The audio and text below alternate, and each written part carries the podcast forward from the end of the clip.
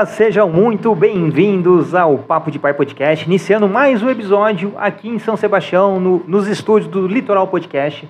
Eu fico muito feliz. Eu sou redundante, né? Todo episódio eu falo a mesma coisa, mas é pura verdade. Eu fico muito feliz mesmo de poder fazer o Papo de Pai Podcast, conversar com pessoas incríveis, falar sobre parentalidade. E ó, a minha convidada hoje, ela é simplesmente uma influencer uma personalidade da cidade. Não, acho que não há nenhuma pessoa que não a conheça. Ó, eu estou falando da Carol, Carolina, Caroline Oliveira. Ela tem 32 anos. Ela é mãe do Otto, do Rocco e do Kilian. Ela é comunicadora, apresentadora na rádio Morada, Morada, pro, do, perdão, da rádio Morada e do programa Chapa Quente influenciadora e ativista pelos direitos das mulheres e do movimento negro. Além disso, ela é palestrante, é mediadora de rodas de conversa, é uma mulher incrível. Bom, com vocês, seja muito bem-vinda, Carol Mamacita. Obrigada, eu faço o que vocês quiserem. Eu sou comunicadora, eu faço casamento. Se você pedir para eu vender banana na porta da sua casa, eu vou vender a banana na porta da sua casa. Boa noite, gente. É uma honra estar aqui. Obrigada, viu? É, eu sou fã do Niltinho, do trabalho dele, não é de hoje, da família do Niltinho, né, da Gi, enfim, me inspiro muito porque né, tem pouca criança na casa deles, tem pouca criança na minha casa também, então a gente se reconhece, né, e também pelo Niltinho ser comunicador, como eu, a gente também é, divide aí essa é, essa mesma profissão que estamos na, na luta, né, Niltinho? Estamos na caminhada. E eu estou aprendendo, estou engatinhando. Né? Estamos, né? é muito gostoso, né? muito, Fazer muito bacana. Ama. Eu fico muito, muito honrado de você ter aceito o nosso convite. Eu que agradeço. Né? De ter tido a, indicação da doutora Adriana. Ai, gente, maravilhosa, né? Inclusive, eu sou fã... Quem não é fã dessa mulher, é. né? Não tem como, gente. Ela é incrível. Doutora Adriana, amo a senhora, amamos, na verdade. Fiquei muito feliz quando ela mandou a mensagem me, me, indicando. Eu falei, que honra, né? Não é para uhum. qualquer um, não. Exatamente. eu falo que o peso da pessoa convidando é muito maior do que eu mandando uma mensagem. Não, olha, vou falar. Eu me sinto honrada de receber o seu convite. Vou, vou falar, porque eu estava vendo que você estava fazendo em Guarulhos, né? Acho que era Guarulhos, é em São Paulo. É em São Paulo. Isso. Eu vi que você estava fazendo um podcast por lá, e aí eu pensei, poxa, nem participei, né? Mas vou ficar na minha, tem que ser convidado, vou me convidar. Aí quando você me convidou e a doutora Adriana fazer essa indicação, aí eu me senti muito importante. Tem outro peso, realmente. É a última bolacha do pacote. É, e eu sou, né? Eu já nem me acho, gente. A pessoa nem é convencida, né? Eu até aproveitando esse, esse gancho, você sempre foi assim, desde criança? A, alegre, é, pra frente, comunicadora? É, sempre, sempre fui. Na época da escola, eu lembro que hum, tinha muito essa parada de tentar me podar, né? As, as meninas, que eram minhas amigas, mas é, como, como dizem, era mais, não é que elas não eram minhas amigas, a gente andava junta, mas é, elas viam que eu me sobressaía um pouco em relação a elas, porque eu sempre fui muito para frente. Então elas queriam meio que me podar. Então rolava essa parada de ficarem me criticando. Então eu ficava muito triste, eu ficava muito insegura de quem eu era. Me sentia chata, me sentia muito. É... Nossa, o que, que, tem de errado comigo? Por que, que, que elas não gostam de mim, mas ao mesmo tempo me convidam para o recreio? Mas depois, no final do, do dia, elas estão querendo me colocar de lado e falar que eu não podia ter falado tal coisa porque era feio uma menina falar tal coisa. Exemplo, ai, você não pode falar de menstruação. Porque a gente tinha 11 anos, né? Então, assim, porque é feio falar, sabe? Mocinha não fala. E eu, gente, mas a gente vai menstruar daqui a pouco. Então, assim, eu sempre fui muito pra frente, eu era muito podada. E, e sempre fui muito alegre, e eu sempre fui muito comunicativa, muito de me expressar, de falar sozinha também, gostava muito de falar sozinha. Pegava meu microfone é, de mentirinha, desodorante, aquelas coisas, e ficava fingindo que eu era repórter, fingia que eu ia entrevistar alguém. Sempre tive um lado artístico muito aflorado também. Eu sempre fui de fazer roteiro em casa. É, não sei se vocês já brincaram disso, mas eu gostava muito de escrever uma historinha, tipo uma novela, e eu botava meus primos para encenarem, coitados. E eu botava o papel de cada um e eu escrevia a fala de cada um. E cada um tinha que fazer aquilo que eu estava mandando. Eu era, diretor, eu era roteirista e diretora. Mas eu também queria ser a atriz principal. eu era tudo. Era um combo. Era tipo Jô Soares, eu, eu, entendeu? Só faltava tocar bongô. E aí eu fazia toda essa. Minha mãe filmava. Era muito legal. Minha mãe tinha essas imagens, tem até que achar, porque. Então, assim, eu sempre tive esse lado artístico muito aflorado, assim, sempre gostei dessa parte de comunicação. É, que bacana, que bacana. É. E seus pais, nesse, nesse meio do caminho, sempre te apoiaram, te Não. podavam também? Não, Viam eles- que você tinha esse... é, em algum momento não teria como segurar. É, eles perceberam isso também? Como, como que foi a sua infância? É, eles, a minha mãe, tipo, como toda mãe filmava, achava fofo, ai que bonitinho, mas eles não viam isso como algo que eu poderia levar para a vida, sabe? É, eu fiz teatro e minha mãe, tipo, ah, vai lá fazer, mas nunca me apoiaram, assim, falavam que eu tinha que estudar. Você tem que estudar aquela coisa, né, de pais mais tradicionais, de pais mais conservadores você tem que fazer uma faculdade X que te dê dinheiro, que te dê uma oportunidade maior para você viver bem. Então, eles não viam esse meu lado comunicadora. Ah, ela fala demais. Tipo assim, ah, ela é alegre, ah, ela é, sabe, nossa, ela fala muito. Ainda falar, nossa, ela fala muito. então, assim, e esse lado meu artístico e tal, eles não viam como algo realmente que eu fosse levar para a vida. Então, eu não tive esse apoio. Coisa que eu vejo hoje, a nossa geração já é mais diferente, a gente consegue identificar isso como algo que nossos filhos podem levar para a vida, né? Então, com o Otto, que ele é eu todinho, todinho, assim, até muito melhor, inclusive, que eu. Ai, gente, vou derrubar tudo aqui. Desculpa. ele é muito melhor que eu, inclusive, porque ele pinta, ele desenha, ele faz arte, ele, ele faz origami. Então, eu já tento incentivar e acredito que ele vai levar algo disso para a vida profissional. Não sei com o que, qual vai ser a área que ele vai seguir, mas eu sei que vai ter essa parte artística dele lá, né? Mas eu quando eu eu queria fazer jor- jornalismo quando eu era mais novinha, tipo uns 14 anos. E aí eu lembro que eu fui fazer o colegial com um técnico lá em São José dos Campos. E quando eu fui fazer o colegial, o meu pai falou, ó, tem esses cursos aqui para você escolher de técnico, né, na Univap.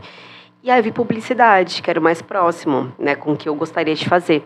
E eu falei, pai, quero fazer publicidade. Meu pai falou, não, você não vai fazer publicidade, porque você vai ficar sem emprego. Tipo, meu pai sempre visava essa parada do trampo, do trampo, né? Então eu tive que fazer patologia clínica, que é o que Totalmente. Gente, gente, eu, eu, eu falei, mas pai, o que, que é isso? E ele, você vai trabalhar no laboratório, você vai fazer coisa para aprender a tirar sangue, para aprender a fazer exame. E caí de paraquedas e fiz, e até consegui super bem no curso. Eu não gostava. E quando chegou o terceiro ano, eu falei, agora eu vou fazer o que eu gosto. Agora eu quero fazer. E eu descobri rádio e TV na época. É, eu lembro que veio umas, umas revistas que as minhas primas mais velhas já faziam faculdade, faziam na São Judas, lá em São Paulo. E elas mandavam umas revistas da faculdade. E aí eu vendo, porque a gente não tinha internet igual hoje tem esse acesso fácil, né? Era internet de escada, né, na época. E eu acho que eu nem não, não pesquisava sobre isso. Mas nas revistas eu via muito. E aí eu vi esse curso Rádio e TV e comecei a ler sobre o que daria para trabalhar né, nessa área. E eu achei incrível. Falei, cara, eu posso trabalhar na TV ou na rádio, posso. Porque eu não queria ser uma jornalista igual tipo William Bonner. Ah, boa noite. Hoje teremos. Eu não queria. Eu queria entrevistar pessoas. Eu queria falar. Quero falar. Entendeu? Meu negócio era falar. Era me expressar e não ser engessado. Então, rádio e TV, eu vi uma oportunidade. E aí eu falei, pai, quero fazer rádio e TV. Quando eu estava no terceiro colegial, já no finalzinho, ele falou: Não, você não vai fazer rádio e TV, você não vai ter onde trabalhar. E aí eu fiquei muito frustrada, eu fiquei muito triste, porque era o que eu queria. E aí ele falou: ó, pensa, pensa em algo que você vai poder ganhar dinheiro. Pen- Ah, ele falou, por exemplo, vai- vai na área da saúde, você tá já, né, fez patologia clínica. Então, faz, sei lá, fisioterapia, faz alguma coisa.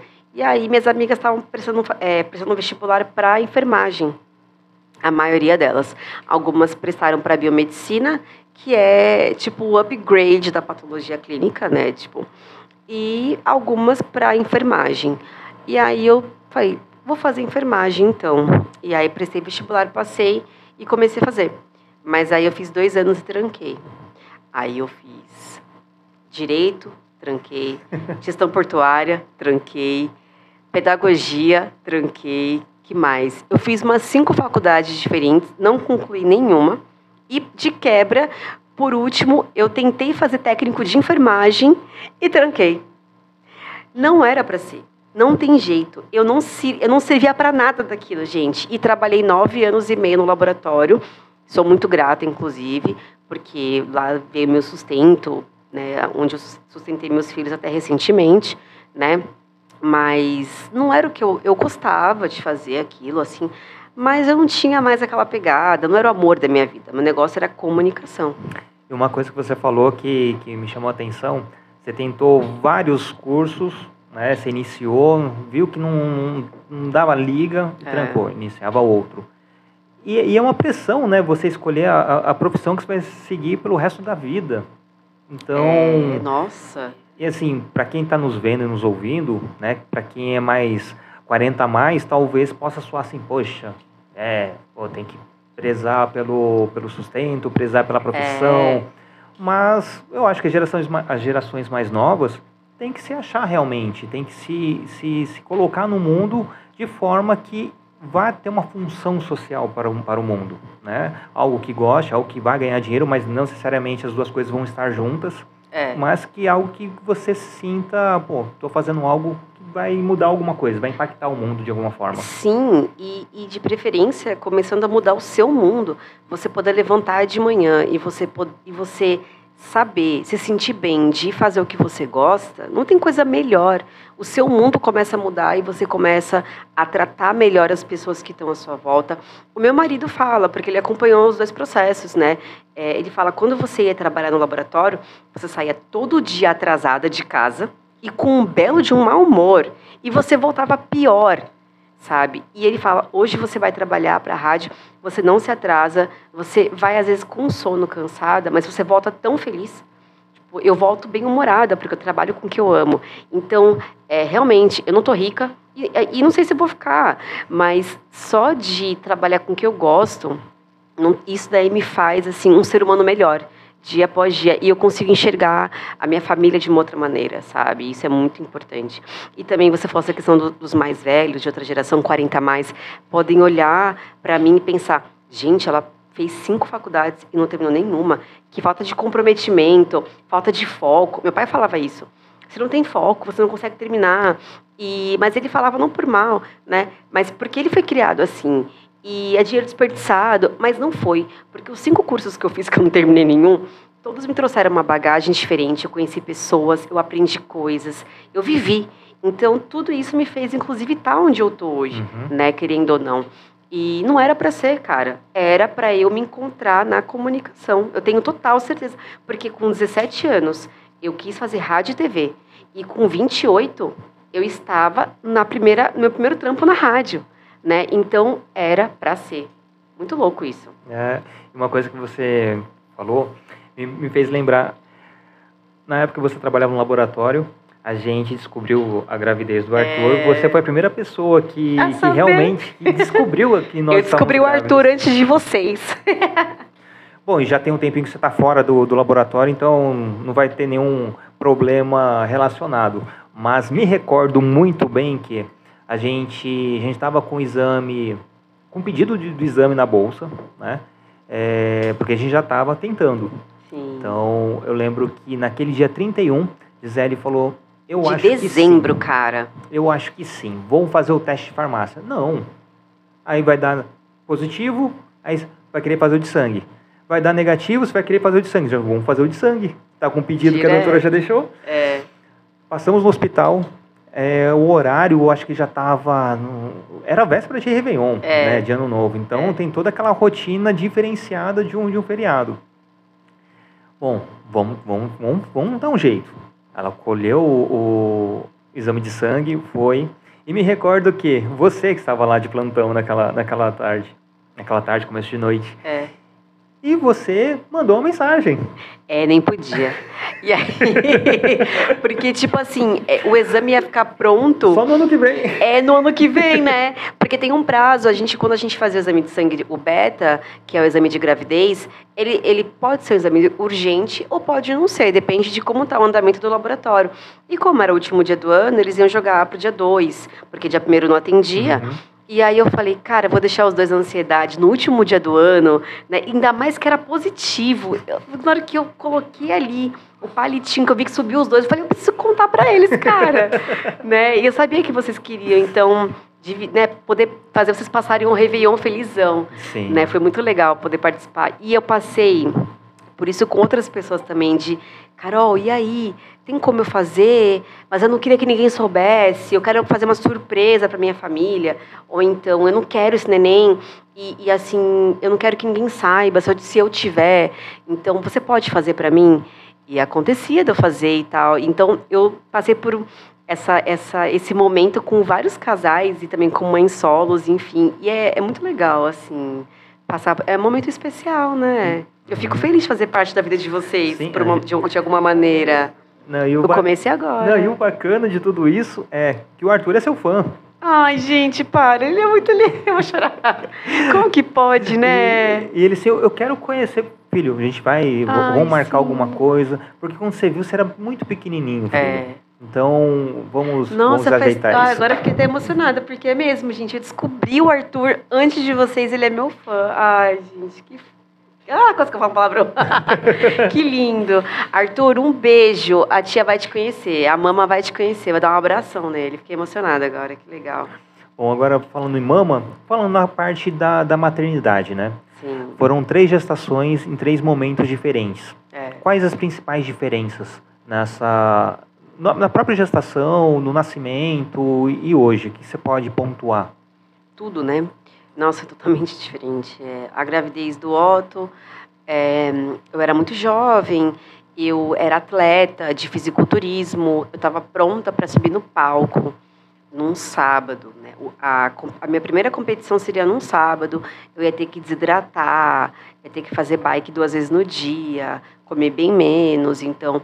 E aí eu descobri na segunda que eu estava grávida. E nada é por acaso, porque se eu não tivesse descoberto, eu teria perdido o neném, porque ia ser um processo muito agressivo para o meu corpo, para ter um, né, com um neném dentro do meu corpo. E aí eu tive que parar com essa parada do fisiculturismo. É, eu treinei mais, um, mais uns meses, parei porque eu estava com muita preguiça, a gente fica mais cansada e tal. E eu lembro que foi um ano que fez muito calor. Eu lembro que eu enchei muito, eu parecia um dinossauro grávida do Otto. Gente, eu fiquei muito grande. Eu usei roupa de brechó, porque eu tava usando 42, 44, e eu uso 36, no máximo 38. Então, assim, foi uma gravidez bem diferente. Eu fiquei mais paradona, né? Eu era casada com o pai dele. Na do Roco, foi uma gravidez que eu, assim que eu descobri, eu quis me separar do pai deles, porque a gente já não estava numa relação boa. Então, eu pensei, Deus me livre ter mais um filho. É, eu basicamente vou maternar para três. Eu não queria, eu me vi num futuro com uma depressão pós-parto, porque eu sabia que ia ser ruim para mim continuar naquele casamento. Então eu decidi me separar. E aí foi uma gravidez diferente, por quê? Porque eu estava solteira e eu queria viver minha solteirice. Só que eu estava grávida. E eu vivi como. Gente, nossa, que loucura. Eu vivi como se não houvesse o amanhã. Porque assim, o Otto já tinha um ano e meio, já dormia, então eu falava, mãe, vou deixar, vou fazer ele dormir, você cuida dele? Ela, não, durmo, ele vai acordar? Não, ele não acordava durante a madrugada, já dormia a noite inteira. Então o que, que eu fazia? Ó, ia pra balada. Ia pra balada grávida. Eu saía pra rolê, gente, até o final. Ia pra pagode, ia pra forró. Curti muito, curti demais a minha gravidez estando. É, curti demais a minha solteirice estando grávida né? E o povo fica chocando a, a, o povo sebastianense, né? Porque o pessoal, meu Deus, sabe está grávida. E eu, eu tava careca na época. E eu me separei, então eu falava, ela separou porque ela virou sapatão. Gente, olha, foi cada coisa que eu fui obrigada a ouvir. E eu não tava nem aí, nem aí para ninguém. Eu tava tão feliz que eu, eu tava nossa, nem porque falavam de mim, você falava que eu tava, que eu tava namorando uma mulher, que eu tava, eu tava feliz curtindo minha vida. Inclusive foi nessa época que nasceu a Mamacita. É que eu queria trazer essa realidade de uma mãe solo, de dois que estavam vivendo a própria vida, né? Sem ligar para que falavam. E agora, na do Killian, foi uma gravidez que foi planejada. Porque a do Otto e a do Rocco, eu engravidei sem querer. Né? Ai, mas ninguém engravida assim. Engravida sim, tá? Engravida sim, porque eu tomava ciclo 21 das, do, dos dois. E só que, tipo assim, ah, vamos supor, tinha que tomar todo dia meio-dia. Ah, dose à tarde, num dia, não tinha que tomar oito da noite. então, assim, essa janela realmente faz diferença, viu, gente? Tem uma porcentagem que é 8% de chance de engravidar tomando em horários diferentes. Eu sei disso porque tem uma tabelinha lá no PSF Centro, na parede, que mostra ali as probabilidades. Tá lá, 8% de chance de engravidar se não tomar na hora certa. E eu fui essa 8% duas vezes. Uhum. Não é que coisa? E na do Rocco e na do Killian, quer dizer, eu usava o DIU de cobre e aí eu quis tirar. Eu, eu comecei a namorar, né, na verdade, aí o Cris e tal. Aí a gente não queria neném. A gente não queria, não, não quero ter filho nunca mais. Ele nunca quis ser pai, ele não, é, ele não era pai. Ele nunca quis ser pai. A gente tinha 30 anos, né? A gente ia fazer 30 anos, na verdade, quando a gente começou a namorar. Então a gente não tinha planos, eu já usava o DIL. Então, super tranquila, não tinha preocupação com o neném. Depois de um tempo, um ano de namoro, um ano, um ano e pouquinho, a gente começou a pensar, né? Poxa. E aí a gente foi amadurecendo essa ideia. E aí, depois de dois anos quase de namoro, eu tirei o DIL para engravidar. E aí o, o foi planejado. Apesar de quando eu engravidei mesmo, a gente ficou meses tentando. E a gente não conseguiu engravidar. E aí, quando eu entrei na rádio morada, eu falei: olha, mudei de emprego. Então agora a gente tem que parar de tentar, esperar mais uns meses, né? Para eu entender como que é o trampo, meu chefe tudo mais. Para aí depois a gente voltar a tentar engravidar. Aí é óbvio que foi aí que eu engravidei, né? É óbvio, né? Quando literalmente relaxa, Quando né? a gente realmente relaxa, desencana. E aí, no dia do ato lá, né, eu vi na minha tabelinha que eu estava fértil. E eu fiquei desesperada. Falei, Cris, vamos comprar a pílula do dia seguinte, porque agora a gente não pode engravidar. Ele falou, vamos. Comprei, tomei. E a pílula se chama Killian. Tá bom? Só para vocês saberem, tá? A pílula se chama Killian. Então, assim. E aí a gravidez do Killian foi a mais louca. Porque ao mesmo tempo que foi a que eu mais me tive saudável, porque eu treinei, fui para academia até o final. Eu também tive hipotireoidismo, tive uma hernia inguinal, tive descobri um períneo, uma inchaço no períneo. Nossa, foi um BO atrás do outro, assim, e como diz o Giovanni, que trabalha comigo no, no, na rádio, só faltou nascer rabo. Porque assim aconteceu de tudo.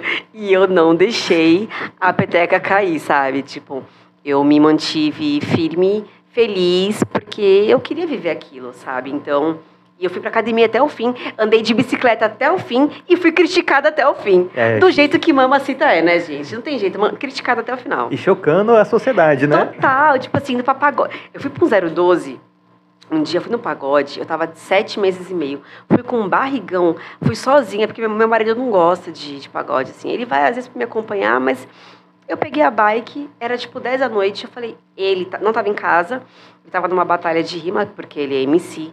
E aí eu falei, gente, tô aqui, sexta-feira à noite. Meus filhos não estavam em casa, estavam dormindo na casa da avó, da outra avó. Falei, o quê? Eu vou pro pagode.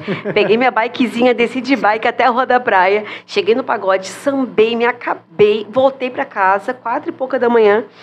E aí, no dia, dia seguinte, eu não conseguia fazer nada, eu não conseguia andar mas fui feliz. E choquei, porque todo mundo falou assim: meu, não, eu no pagode, Gisele, sambando, o pessoal, primeiro que o pessoal abre espaço, né? Porque eu quero espaço, eu quero sambar, eu quero o meu, meu momento ali, entendeu? E o povo ficava assim: meu Deus, vai nascer, vai nascer, sabe? Assim, eu falei: a gente não vai nascer, e se nascer, tudo bem, vai nascer, vou pro hospital. Né? Tá tudo bem, gente. É só ligar pro SAMU. É só ligar pro SAMU, o povo fica desesperado, sabe? Negócio que eu não entendo. Ai, que massa, que massa. E uma coisa bacana que, que eu acompanhei, né, a questão da uma, humanização e o respeito com o parto do, do Kilian, né? Nossa, foi incrível. É, tanto a equipe, a, a todo, todo o manejo da, da coisa propriamente dita, né? É, do processo, né? Foi incrível. eu estava muito ansiosa quanto a isso, porque eu queria ter tido parto domiciliar, eu queria ter tido em casa. Mas o valor não era muito acessível para o meu bolso, né? E eu tive sorte que a mesma moça que faz esse parto domiciliar, ela é obstetriz, né? Tipo uma parteira, digamos assim. Ela trabalha aqui no, na maternidade. E eu tive sorte de chegar no plantão dela. Ai, Nossa, incrível. Mas também o outro plantão que não é dela, também tem uma outra enfermeira que é incrível, que eu também conheço, e falou: Carol, quando você vier, fique em paz. Vai ter uma equipe boa para te atender, porque as enfermeiras estão super bem preparadas para esse momento, sabe? Elas estão ali realmente querendo trazer o bebê da melhor maneira, acolhendo essa mãe. E realmente foi isso, sabe? Eu fiquei muito tranquila quando elas me deram essa calma, fique em paz. E eu cheguei lá, assim, é, as enfermeiras, a própria médica, porque a gente sabe que às vezes o médico tá com uma pressa, né, de, de fazer aquele parto e tal. A doutora Emily foi incrível. A, até a doutora Emily fez massagem em mim, gente, sabe? Tem noção, assim? E ela, é porque ela, é, ela é muito acelerada, né? E até ela deu uma acalmada. As meninas colocaram, abaixaram a luz, quase ficou, tipo, sem luz nenhuma. Colocaram música, faz, é, fizeram massagem em mim com óleos, é, ensinaram o Cris a fazer em mim. O Cris ficou ali comigo o tempo todo, também foi super parceiro. O meu compadre, ele é enfermeiro também do hospital. Quando ele ficou sabendo, ele subiu lá, o Fernando, ele subiu, falou: "O quê? Ela tá aí? Ninguém me avisou?" Já muito revoltado, subiu lá, ficou o tempo todo comigo e foi incrível, porque elas ficavam o tempo todo assim preocupadas. Carol, tá tudo bem? Você quer alguma coisa? O que, que você quer? É, quer ficar em pé? Me ajudavam. Quer sentar? Me sentavam. E na hora que realmente foi pro Killian nascer, elas super respeitosas falaram assim: olha, agora é como você quiser. E aquilo para mim é, foi incrível, porque era o que eu queria. Eu queria ter autonomia na hora do meu parto. Eu queria poder escolher como parir. Só que, Nilton, tem grande detalhe. Eu fiquei a gravidez inteira assim, eu quero escolher como eu vou parir, porque na do alto, na do rouco, eu parei deitada naquela posição ginecológica, que é horrível, e eu quero escolher como eu vou parir. E chegou na hora, elas falaram, Carol, agora é sua vez, você... Brilha, menina. Brilha, seu momento. E eu fiz o quê? Terminei na base, eu falei... E agora? E agora? Como que eu vou parir? Eu não sabia como parir. eu não sabia em que posição eu queria ter. Porque eu, eu não, não sabia, simplesmente. E aí, elas super fofas. Você quer o banquinho? Vamos tentar o banquinho. Só que o banquinho é muito baixinho, sabe? É tipo o tamanho de um pinico, ele é muito baixinho no chão. Na hora que eu fui tentar agachar, é, eu senti muita dor. Porque assim, o bebê estava muito encaixado. Ele estava tipo pronto para sair. Eu estava com muita dor. Então eu não conseguia abaixar, me senti muito desconfortável. Falei, não, banquinho, não, pelo amor de Deus, tinha um negócio daqui. E aí, quer ficar em cima da cama, na posição de quatro apoios? E aí eu fui tentar subir na cama, falei não. E na hora que eu fui tentar subir na cama, na hora que eu apoiei meus braços com os dois pés no chão, ali eu me senti confortável. falei, peraí, deixa eu tentar assim. E aí foi ali, assim, foi ali, foi, deixa eu fazer força. Comecei a fazer força. Eu falei, é assim que eu quero ter. E, gente, eu parei de pé Cara, nunca que eu imaginei que eu ia parir de pé, de costas, assim, pra equipe, a equipe olhando, assim, foi lindo. O vídeo, eu, eu, toda, nossa, o vídeo eu já vi 500 vezes, e todas as vezes eu me emociono, porque é lindo, as duas enfermeiras sentadas ali esperando, sabe? E a doutora Emily parada, cara, olhando também, super sabe, é, fazendo massagem nas minhas, na minha lombar, esperando aquele momento. Ninguém me apressou. Ninguém ficou, vai, vai. Não. Elas me davam força, me apoiavam. Tipo, vai, Carol, que tá quase lá, você consegue, você vai conseguir, faz força. Então, assim, foi muito. O apoio delas foi essencial, sabe? Foi muito humano. Foi muito humano porque elas me respeitaram. Respeitaram meu momento, do Killian. O Cris ali estava comigo, segurando meus braços. E aí na, na hora que eu fiz força e a cabecinha saiu, a Carol, que era obstetriz, falou assim: quer colocar a mão para sentir a cabecinha dele? Olha só, cara, quando, quando que. É, surreal, né? Porque surreal. Não, não faz parte do nosso Esse dia a dia, né? ali, tipo assim, a gente, a gente acha que não faz parte né, desse processo da, da, da técnica falar, da obstetriz falar, quer colocar, quer sentir a cabecinha? Só que eu tava tão apavorada de, de querer que nascesse logo. Eu falei, não, eu não quero, eu quero que ele nasça. eu só queria que ele nascesse, só isso. E assim, na hora que ele nasceu, foi lindo, porque eu tava, né, de, de pé, e aí na hora que ele na hora que ele saiu, ele quase caiu, assim, que foi tão ploft. E a Carol segurou assim e colocou ele por debaixo da minha perna e ele tava com os olhos abertos, assim, ó. E eu peguei ele por debaixo da minha perna, ele me olhava assim, ó, e começou a chorar. É, é, e o olhão foi tão lindo. Eu peguei ele e falei, ai, meu filho, aquela coisa, né? Foi lindo. E aí o Cris pôde cortar o cordão, né? Pai, quer cortar o cordão? E ele meio em choque, porque ele tinha acabado de ver tanta coisa. E ele, Tipo, pode ser. Sabe? E aí deram pra ele, ele cortou, foi lindo. E depois elas esperaram o momento da placenta sair. Não puxaram, porque é muito agressivo. Sabe? Quando puxa, porque descola do uhum. seu útero. E aquilo pode causar vários problemas, como hemorragia, coágulo, enfim. Então, elas esperaram. Depois que saiu a placenta, elas colocaram na, na folha né? Aquele sangue pintou a folha. Ficou lindo, é a árvore da vida. E a Carol, que é obstetriz, mostrou, pegou a placenta, falou: "Ó, tá aqui sua placenta. Aqui, ó, é onde ficava colado no útero". Aí ela virou, falou: "Aqui era a parte que nutria o Killian". Então, eu, gente, não tinha tido essa experiência das outras vezes. Então, ali eu pude ver como era uma placenta realmente. E ela falou: "E aqui, ó, é onde ela se fecha como bolsa. Então o Killian ficava aqui e fechava. Eu falei, nossa, descobrindo anatomia com 32 anos, sabe? Então, assim, foi muito humanizado. Mais humanizado que isso, só se. Não sei.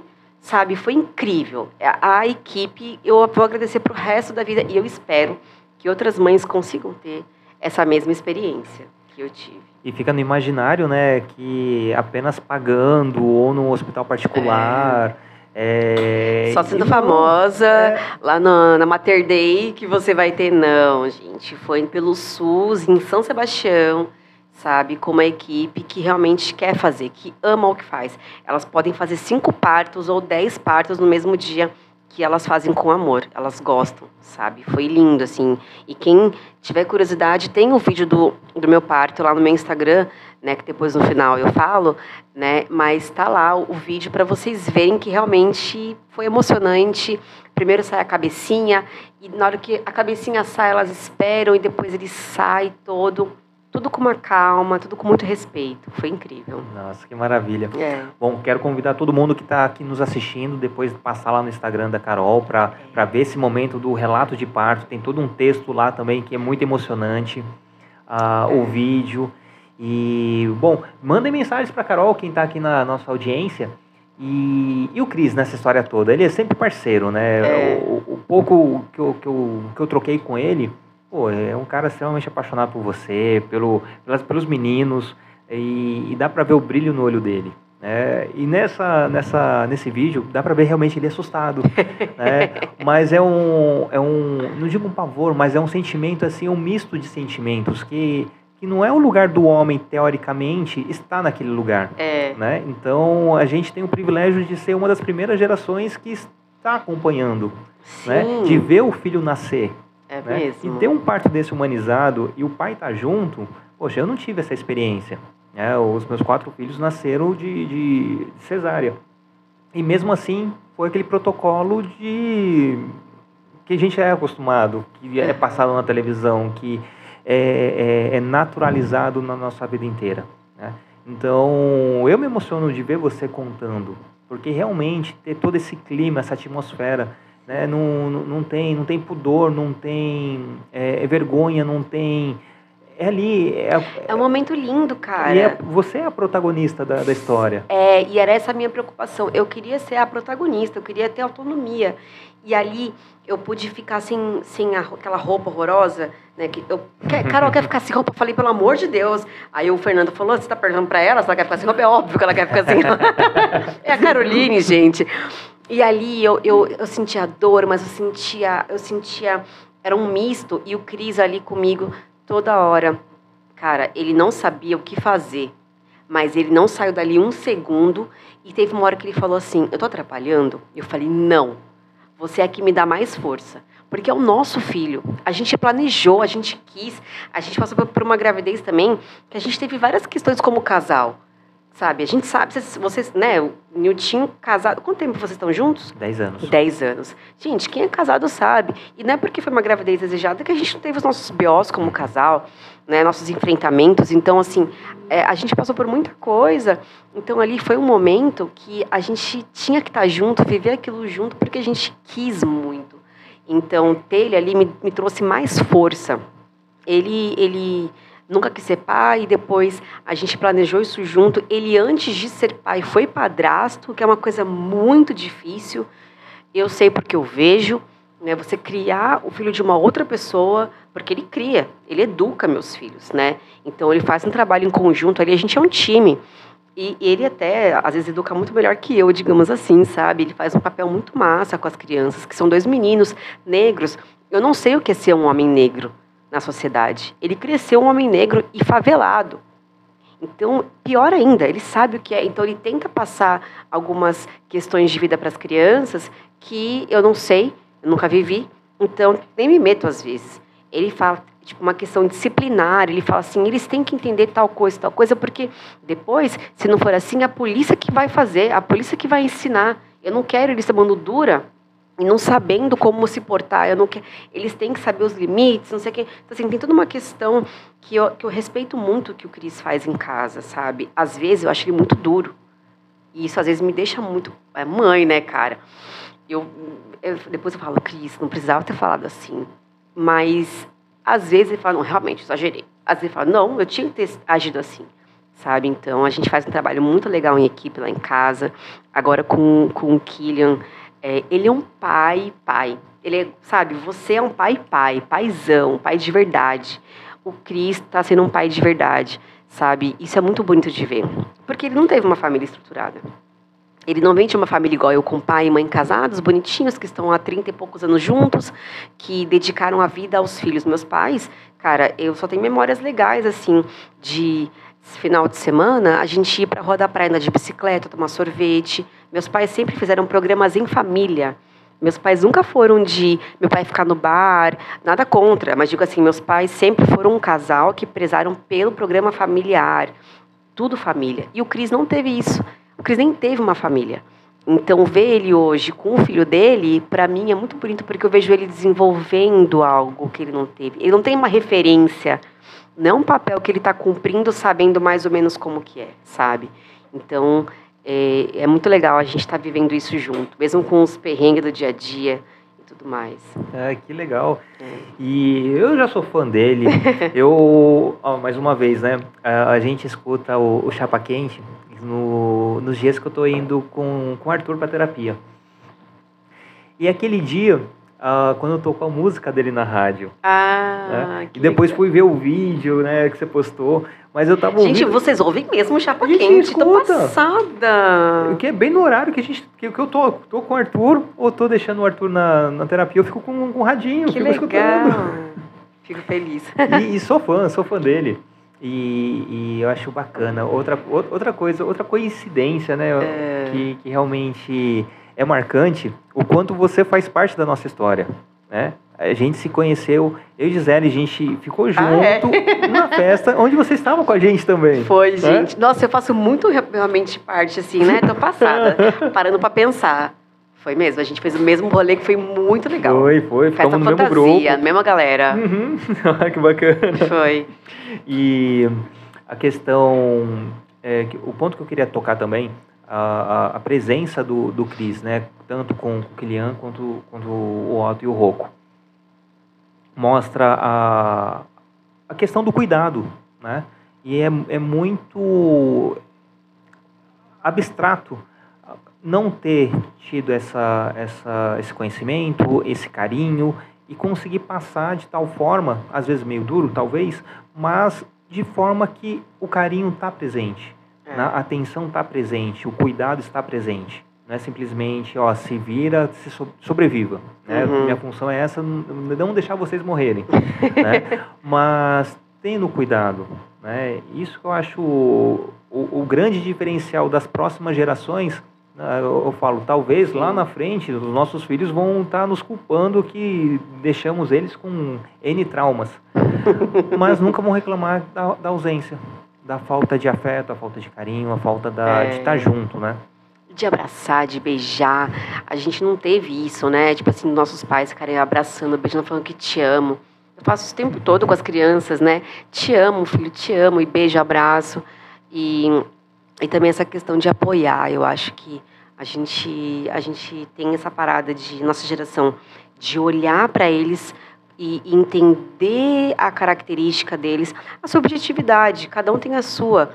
Então, assim, o Otto é diferente do Roku e eu respeito as diferenças, e eu respeito que cada um tem o seu jeito. Então, eu não vou ter como educar. Os princípios são os mesmos, mas o jeito que eu, tra que eu educo, assim, é um pouco diferente, cada um, o modo de eu falar com cada um é diferente. Porque o, o Hulk é mais disperso, é mais doidinho, o Otto já é mais concentrado, então o modo que eu falar com o Roku não vai ser igual ao modo de eu falar com o Otto, que não vai funcionar, né? Mas os princípios são os mesmos, né, de educação.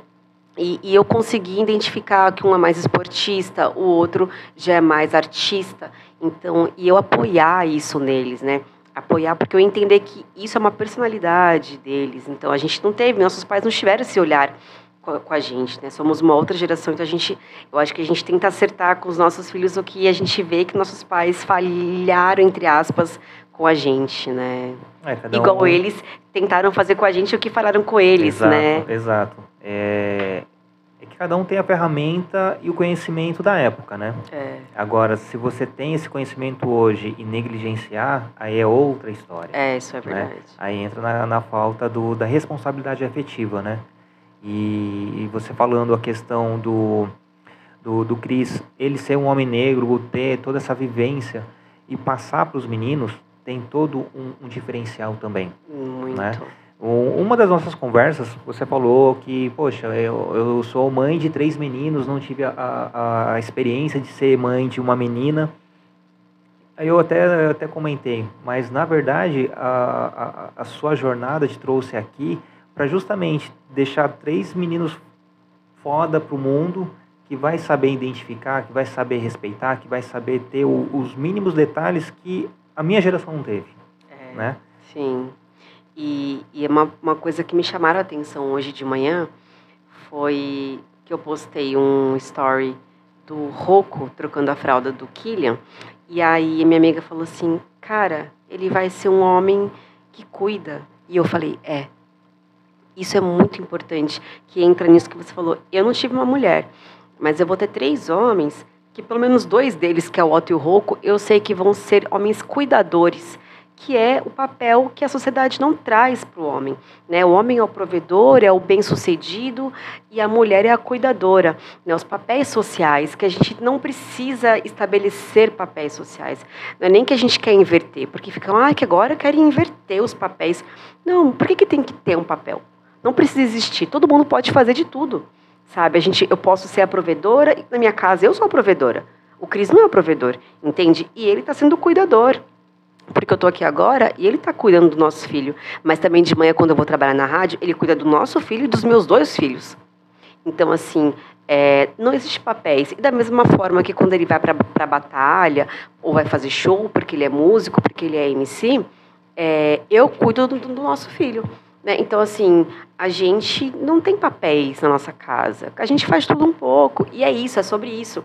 Né? Então, o Otto e o Rocco, eles vão crescer homens que espero que sejam bem-sucedidos no que eles quiserem fazer, mas que vão ser cuidadores, que vão ter filhos ou não, mas vão ter sobrinhos ou não, mas que vão cuidar de pessoas, que vão ter um outro olhar, né? não, vão, não vão negligenciar esse, essa questão né? E não vão achar que, se eles se casarem com mulheres, né, não vão achar que é função dela cuidar do filho, né?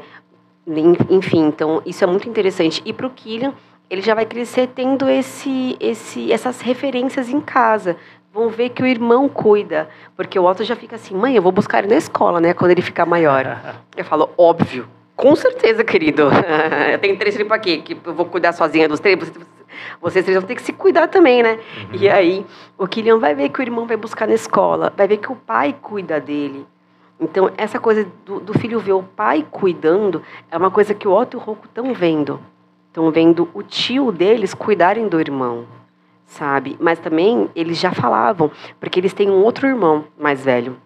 E quando eu peguei uma vez, eu, eu tento pegar o irmão mais velho, não é muito fácil, mas nossas rotinas não batem muito, mas quando dá eu pego. E uma vez, a primeira vez quando eu peguei o Pedro, que é o irmão, e ele não conhecia o Cris, o, o Otto falou assim: Ah, Pedro, esse é o meu tio, ele que cuida de mim. Eu nunca vou esquecer porque ele usou essa frase: ele que cuida de mim. Então, eles sabem que o tio cuida deles, que o tio é bravo, o tio é chato. É, o Cris é insuportável, mas o tio cuida. Então, eles veem o tio cuidar deles e vê o tio cuidar do irmão. Então, e o, e o Killian vai ver o pai cuidar. Então, eles vão ter essa referência de um homem negro que cuida. Não é o homem negro, aquele cara, aquela referência, o estereótipo do homem negro que é o forte, que é o que não chora, que é o que só trabalha, que é o que fica horas e horas fora de casa e não dá carinho, não dá afeto, só dá o arroz e o feijão. Eles vão ter o homem negro que é o cara que cuida, sabe? Então isso é muito importante, essa referência em casa. Não vou criar uma mulher, mas espero criar três homens que saibam é, também, é, que vão ter uma referência de mulher em casa, que é uma mulher livre, que é uma mulher que faz o que quer, que é bem resolvida, que é bem decidida e que é muito. É, que é uma referência de, de uma mulher que não é padrão, né? E é isso que eu quero. Eu quero que eles vejam que há vários tipos de mulheres. E mostrar que a régua do que é bem sucedido tem vários níveis. Exatamente.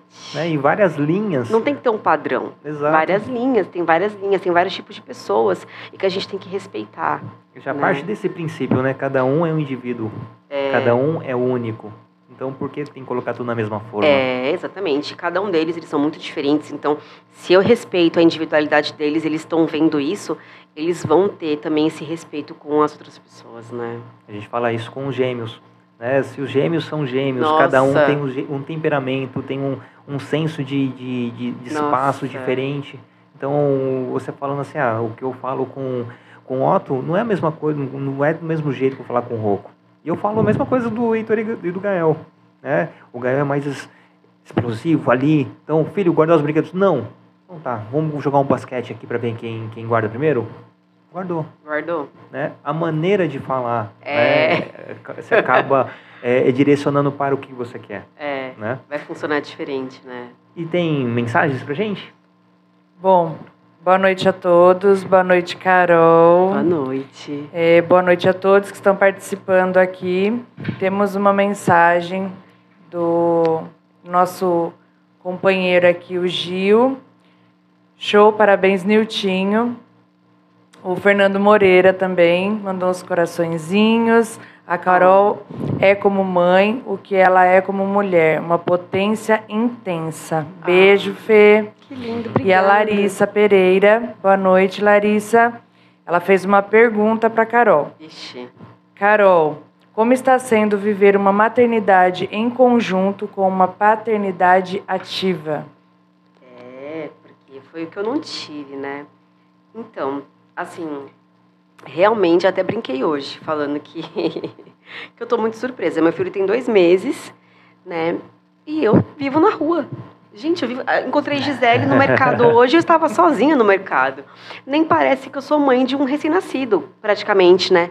Porque o Cris, ele é tão ativo, né? Um pai tão ativo que ele fala, vai, sai. Ele também, por ser MC, né? Ele vai participar agora do regional, que vai ter o campeonato regional de batalha de rima ele está precisando treinar bastante. Ele gosta de treinar em casa, bota uns beats lá e fica rimando sozinho. E aí, quando dá meio-dia, ele dá almoço. E assim, eu vou trabalhar de manhã. Ele fica com as crianças. Aí ele faz o almoço, ele dá o almoço para as crianças, ele coloca as crianças no banho. Então, assim, quando chega em casa meio-dia, o Otto e o Rocco já estão de banho tomado, com uniforme e almoçando, porque foi o Cris que organizou isso, sabe? Para mim, isso é maravilhoso, sabe? Isso é um pai isso é um, parceiro, sabe? E aí eu só espero eles terminarem de almoçar. O Cris ainda não satisfeito, manda eles para escovar o dente, sabe assim? Então, tipo assim, ele continua na organização ali mesmo eu estando lá, sabe? E aí depois eu levo eles na escola e quando eu volto para casa e eu almoço, é, eu fico um pouquinho com o neném, dou mamazinho pro bebê e tal. E aí o Cris fala, olha, agora eu preciso treinar. Some. é muito engraçado. E eu fico assim, gente, como assim? E aí eu saio de casa de novo, vou pra academia, vou resolver coisa na cidade, e ele continua com o bebê lá em casa. Porque ainda bem também que o Killian é muito bonzinho. Então, assim, o Cris passa praticamente o dia inteiro com a criança. E eu fico, até brinquei no mercado, encontrei uma amiga minha, falei assim, eu tô me sentindo pai. Porque a gente sabe que né, esse papel mais cultural é o do pai, de não, não estar ali tão presente, de não ficar cuidando. Né? Essas últimas duas semanas, o Cris está cuidando mais do Killian do que eu, porque ele está precisando ficar mais em casa, ele precisa de privacidade. Ele fala: não, vai, vai para a rua, resolve as coisas que você tem para fazer. E eu também tenho tido muitas gravações pela rádio, gravação de vídeo. Amanhã tem uma gravação externa. Então, o Cris, ele fala: vai, que para mim é bom, para você você faz suas coisas e eu fico cuidando do bebê. Então, assim, quantos pais ficariam cuidando do bebê, sabe, para você ir trabalhar, para você ir para academia? Entendeu? Pouquíssimos, pouquíssimos. Imagina se virar sozinho com o bebê. Eu deixo meu leite congelado, ele descongela. Às vezes ele dá fórmula quando não tem leite congelado.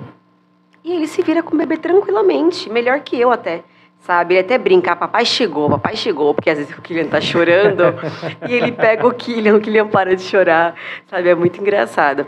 Mas é uma paternidade ativa muito legal, aonde ele está se descobrindo, ele desenvolve essa paternidade ali no dia a dia. Eu consigo admirar de fora e também aproveitar dessa paternidade ativa para o meu trabalho e para o meu bem pessoal, porque eu sou mulher, eu preciso me cuidar. Quantas mulheres né, têm filho e se sentem mal, desenvolvem uma depressão pós-parto porque não se reconhecem mais no espelho ou porque não se reconhecem mais como profissionais? E eu tenho essa oportunidade de viver meu profissional, de me cuidar, me cuidar esteticamente falando sim, e por conta de eu ter esse parceiro. Então, para mim é muito importante. Estou muito feliz, é, sabe? É, não que a gente não brigue, porque todo dia é. tem uns, né? Uns a gente se estranha às vezes, mas porque a gente é muito diferente. Ele é mais secão, é o jeito dele. E eu sou mais. Eu, ele, ele é poucas palavras, ele não é para te falar muito. Mas também quando começa a falar, meu Deus do céu. Mas eu sou faladeiro o dia inteiro, pá, mil graus, não sei o que. Não. Eu falo, você tá me ouvindo? Ele, tô. Então olha pra mim. Você tá olhando pra TV, cara. Então a gente já sabe, assim, às vezes a gente se estranha, nada muito sério, mas a gente está muito bem, a gente está. A parceira é legal. Até aproveitando, né? A... Eu abri uma caixinha de perguntas, né? E, e tem algumas perguntas aqui para você. Ó, oh, que legal. Ó, a primeira.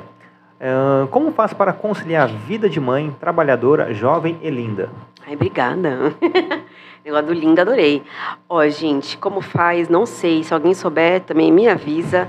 A gente tenta todo dia, né? Não, eu vou, vou assim, ó, um dia de cada vez, eu vou vivendo. Entendeu? Hoje o Cris vai lá, não sei que. Essas duas semanas, por exemplo, deu da gente conseguir ele ficar em casa e tal. Pode ser que semana que vem ele fale, ó, vou ter que fazer uns trampos fora também então você vai ter que ficar com a criança, só vou conseguir ficar para você trabalhar na rádio.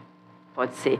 Né? Então, é, é, um dia de cada vez. Tem dia que eu não durmo direito, igual hoje. Falei para Gisele, estou morrendo de sono, porque o Killian acordou três vezes de madrugada. Geralmente ele acorda duas, é mais tranquilo, acorda uma até. Então, quando ele está um pouquinho mais agitado, para mim é ruim não durmo bem, vou trabalhar cansada. E geralmente, no dia que eu vou trabalhar cansada, é o dia que eu tenho externo de tarde, é o dia que as crianças têm aula de skate, eu tenho reunião de paz. Então, tem dia que é mais cansativo, tem dia que eu não quero fazer nada, tem dia que eu não quero me cuidar, mas é aquela parada, fazer o que tem que ser feito. A disciplina leva a gente para onde a gente tem que ir. Se a gente não, não fizer o que tem que ser feito, a gente não vai a lugar nenhum. Isso é um fato. E tudo isso com combinados, né? A partir do momento que você combina tudo direitinho, não tem como sair. Mesmo que saia, que saia é, errado, tem o. Tem os imprevistos, aquela, mas. Aquela margem, né? Mas é, o que combinado não sai caro. Não né? sai caro. A gente faz parceria, sabe? É sobre isso. É, eu não esqueço que no dia que. Bem no comecinho, o Kilian tinha, tipo, acho que seis dias e o Cris tinha que ir para uma batalha. Eu falei, cara, você vai pra batalha. Tipo, o Kilian tem seis dias. Ele precisava ir, porque ele, a batalha também é um treino para ele, ele tinha a parada do regional, enfim. Eu falei, não, vai lá, vai lá. E aí ele foi, ele ganhou a batalha. E aí, uma das premiações era um lanche. Eu nunca vou esquecer, porque assim, Quando ele foi buscar o lanche, ele foi dois dias depois buscar esse lanche lá na Ilha Bela. Porque a batalha era na Ilha Bela. Gente, ele atravessou a balsa só para pegar esse lanche. Aí ele saiu de casa às seis da tarde. E eu pistola, porque eu falei, cara, já tô sozinho o dia inteiro. A gente tinha ficado, na verdade, o dia inteiro junto. Falei, mas eu vou ficar sozinha das seis até umas nove e meia, porque eu tenho que atravessar, ir lá na lanchonete, esperar ficar pronto, voltar, sabe? Só por causa de um lanche, fiquei pistola. Gente, ele chegou em casa com um saco do lanche. E aí ele pegou, abriu, falou, Tó. Aí eu falei, que isso? Você comprou lanche para mim?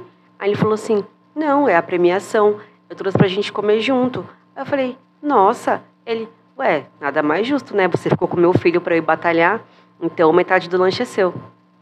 Então, assim, aquilo mexeu comigo, porque eu falei, é, é isso, é verdade.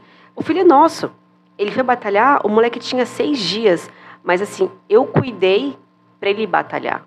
O filho é dele. Então, assim, ele pensou, eu deixei meu filho em casa, ela ficou cuidando, então ela merece, porque é nosso, sabe? Assim, então, achei isso muito legal.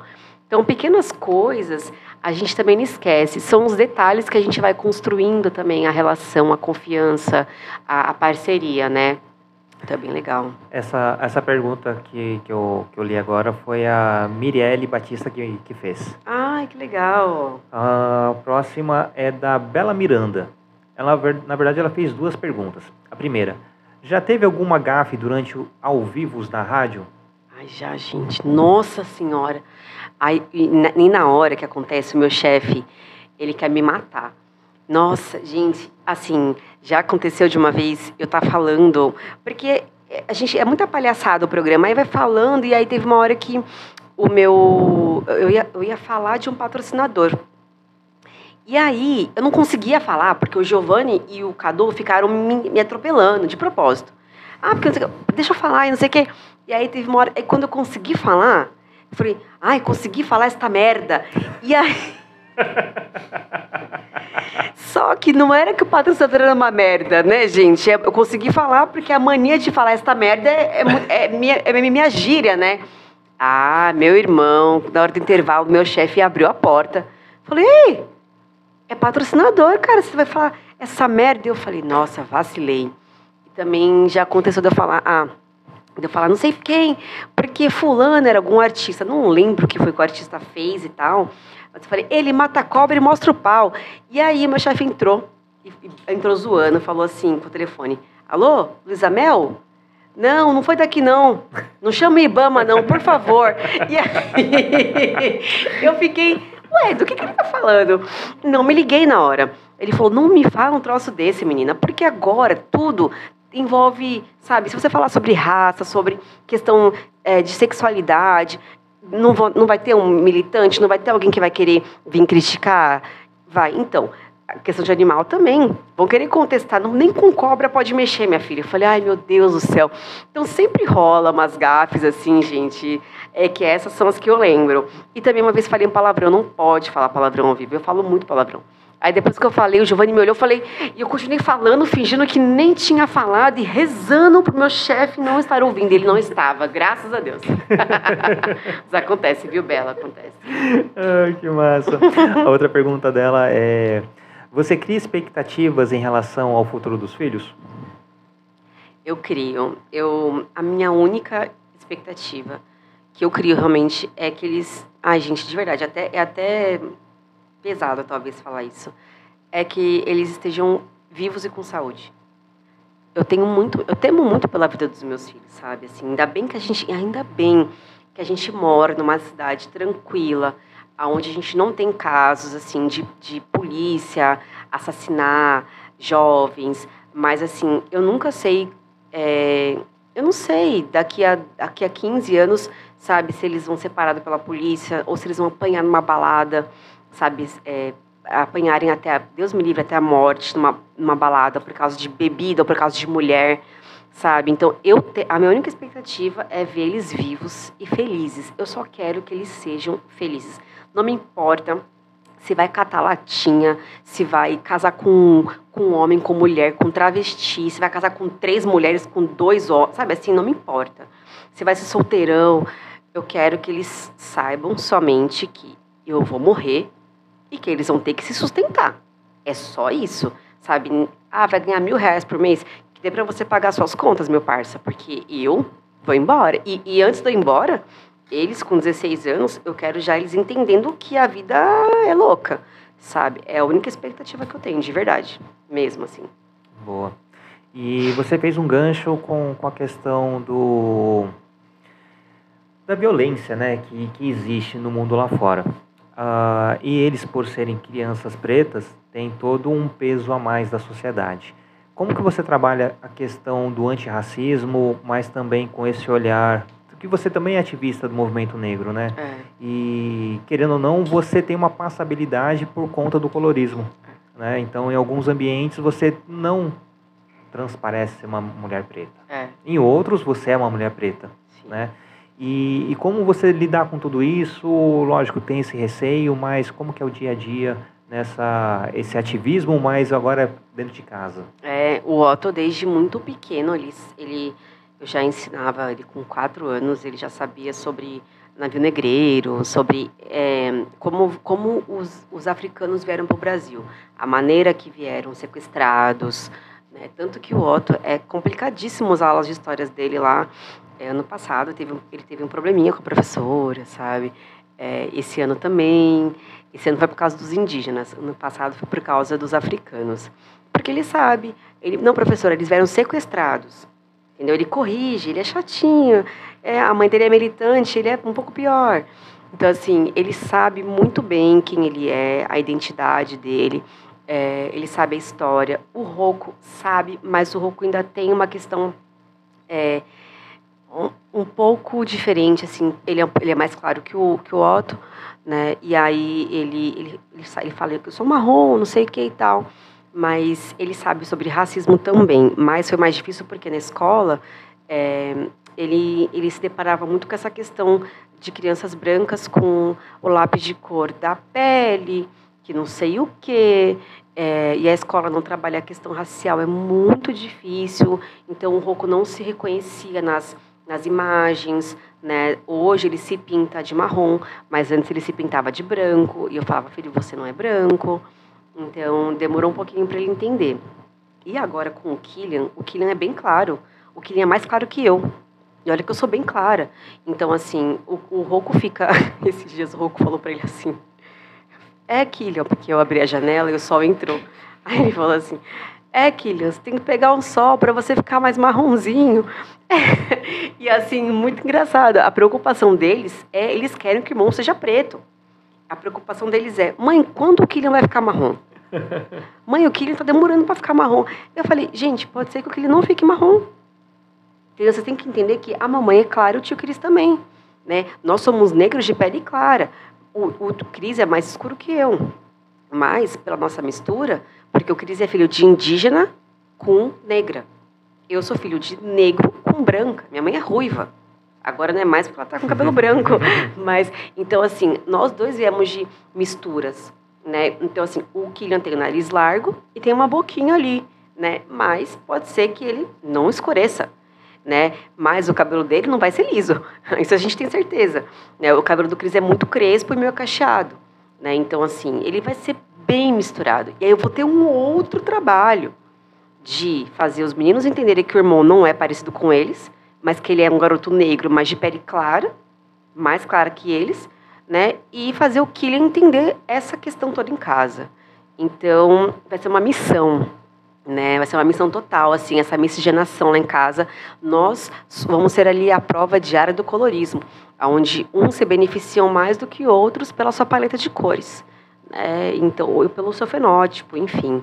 É, mas eles são bem conscientes, assim, essa questão de quem eles são, a identidade, até mesmo por deixar o cabelo deles crescerem, por a gente assistir. É, a gente está sempre vendo coisas, lendo, comprando livros, então eles são bem conscientes. É legal, bem legal, né? bem legal. E, ter esse, esse trabalho dentro de casa é, é super importante, né? Porque lá fora não vai ter o mesmo cuidado. o né? mundo é cruel. O Otto já passou por questões de racismo já diversas vezes.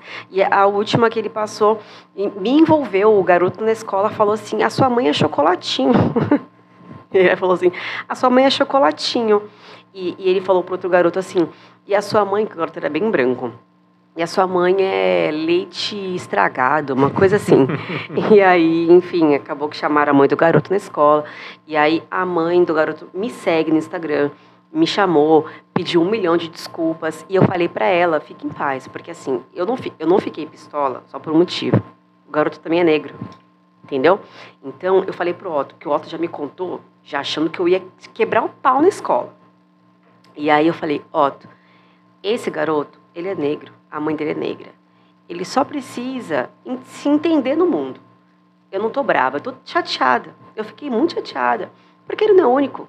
A gente é um, um país miscigenado, onde muitos negros não se reconhecem como negros, entendeu? É, então, assim, por essa passabilidade, né, de pessoas claras iguais a mim, não, eu sou branca, entendeu? Mas assim, você olhar e falar, não, querida, você não é branca.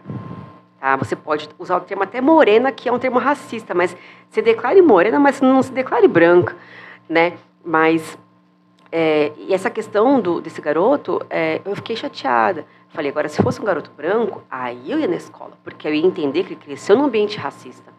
Que ele cresceu num ambiente onde ele ouve falas racistas. Uhum. Agora, a gente precisa identificar o porquê este garoto falou isso para você. E eu conversei com a mãe dele, trocamos maior ideia. Falei, a gente tem que identificar, falei para ela, por que será que ele falou isso? De onde vem? Ela falou, não, cara, eu tô conversando com ele e tal, enfim. Então, é... nossa, até por que eu comecei a falar isso? Enfim, mas aconteceu essa situação na escola e o Otto já passou por situações pesadíssimas de racismo, enfim, o Rouco ainda não passou. Né? Mas vai passar. O mundo é cruel, o mundo vai dizer, porque o mundo aponta pra gente. Uhum. A gente pode, ah, não, eu sou clara, não vou sofrer. Sofri diversas vezes, sabe? Então, assim, recentemente até desse garoto fala que eu sou chocolatinho. Ele, ele, ele sabe isso, ele me vê na porta da escola. Então, assim, ele falou, sua mãe é chocolatinho, tipo, entendeu? Mas já passei de uma situação da mulher falar pra. Eh, mandar fazer café pra ela. É, entendeu? E eu tava indo falar com a minha manicure. Né? Ela tava fazendo unha com a minha manicure e eu fui lá buscar umas doações pro meu pro, eu tinha né, um projeto social, que eu dei uma pausa agora, mas eu fui buscar as doações para o projeto social e eu estava agradecendo pelas doações. Olha que coisa. Falei, obrigada, e pegando arroz e pegando um monte de coisa, eu estava com trança. E a mulher virou e falou assim, e ela escutou a minha manicure falar para ela, ai, Carol, não sei o que, não sei o que lá, pega aí, Carol, não sei o que. Aí a mulher fazendo a unha dela falou assim, Carol, é Carol, né? Falei, ela falou assim, passa um café para mim. Ela achou que eu era funcionária. Entendeu? Então, assim, por quê? É, é, então assim, a, gente passa por algumas situações que a gente fica, meu Deus, no ônibus, uma vez a mulher falou assim, é, você com essa corzinha. Ixi, é que foi um, foi um episódio longo. Mas já aconteceu no ônibus, falou que eu era encardidinha. Ela falou que eu não sou escura, né? Ela falou, você é encardidinha, por causa que ela não queria ficar do meu lado. Enfim, uma coisa nada a ver. Enfim, sem contar a questão da infância, que eu acho que é a mais pesada. Quando Muito. a gente é jovem, né? Quando a gente passa na escola. Uhum. Mas enfim. Tem mais pergunta? Ou mensagens? Por enquanto, não. Mas assim, gente, participem, mandem mensagens para Carol, mandem é, perguntas, curiosidades que vocês queiram saber da Carol. Participem. E você falou da sua, dos seus momentos de camaleão, né? Então, com cabelo longo, encaracolado, raspado, é, curto, é pintado, trança. com trança. E muito bacana isso, né? E mostra o, o, a jornada, né? Que te traz até aqui. Né? É, eu, eu gosto muito de mudar e eu acho que cada vez que eu mudo o cabelo é uma fase que eu tô. Às vezes eu tô muito, muito louca, tipo, precisando. É, quando eu raspei foi quando eu me separei. E eu queria, eu queria muito raspar. E eu lembro que, ele, que o meu ex-marido falava que é coisa de, de homem, enfim, né? Bem machista. E aí eu lembro que eu cortei Joãozinho, e ele já não gostou. Ele falou, ah, eu me sinto com um homem. É, e aí, quando eu me separei, a primeira coisa que eu fiz foi raspar. E eu acho que foi o renovo. E o cabelo traz isso. A gente, quando está em fases diferentes da vida, um projeto novo, né, profissionalmente falando, ou uma, a maternidade traz isso. Às vezes a gente está no porpério e você está se sentindo feia, ou você está se sentindo que não está mais aquela vibe, aquele cabelo não é mais aquela vibe. É, você vai e muda. Então, os meus cabelos têm muito a ver comigo, e eu tenho sorte de todos os cabelos que eu, que eu mudo. Combinam comigo, nunca, nunca me senti feia com nenhum cabelo. Então também né, tenho sorte disso e eu amo. Em breve mudarei de novo. Ah, Aguardem. Em breve novidades. novidades. E até aproveitando, conheço, conheço Níria. Eu trabalhei na, na área da Petrobras com, ah, é? com ela e não fazia a mínima ideia que ela era sua mãe. Ah. então um beijo, tia. Tia Níria. Tia Níria é uma fofa. Ela é, é uma querida. E... Todo mundo gosta dela. Ah, não tem um que não goste, né? É engraçado, né? E ela é maravilhosa, uma ótima mãe. Perfeita. E a avó, então, as crianças têm muita sorte. Ah, amém. E as facetas de carnaval. Ai, gente, não vejo. Ó, tá chegando, hein? Carnaval está na porta. Já estou treinando na academia, que eu quero dar um, uma, uma recachutada aqui nesse corpo, porque eu vou subir no palco. Vocês me aguardem que eu vou concorrer de novo para a Corte Momesca, tá? Oh. É, não fiquem esperando que eu vou ser rainha de bateria, não, porque eu não vou ser. Eu vou ser princesa do carnaval mais uma vez. Anotem, eu amo, gente. Eu cresci no carnaval. Né? Meu pai é carioca, meu pai ele é carioca do samba. Ele, ele veio do Rio para cá com 21 anos, eu acho. E lá no Rio ele desfilava pela Portela e pelo Boêmio Girajá. Então, quando ele veio para cá, ele encontrou o Sol de Verão, o antigo Sol de Verão, né? E ele virou passista no Sol de Verão e ele era também diretor da escola, ele ajudava em tudo. E eu, com três anos, estava lá. Meu pai me botou para desfilar como passista mirim, na época, com três aninhos, aí tem foto minha lá. E desde que eu comecei a desfilar, não parei. Na verdade, eu parei quando eu fui embora para São José. E depois que eu voltei, eu, eu quis retomar. Aí eu lembro que eu namorava um rapaz que era muito legal, que me ajudou a fazer minha fantasia na época, a gente fez junto. E aí eu voltei a desfilar nessa época. Aí depois eu parei de novo, parei um ano. E aí depois eu conheci o mesmo marido lá, que aí ele não gostava muito, aí eu não, não desfilei. E aí eu lembro. Ai, vou falar. E eu lembro que assim.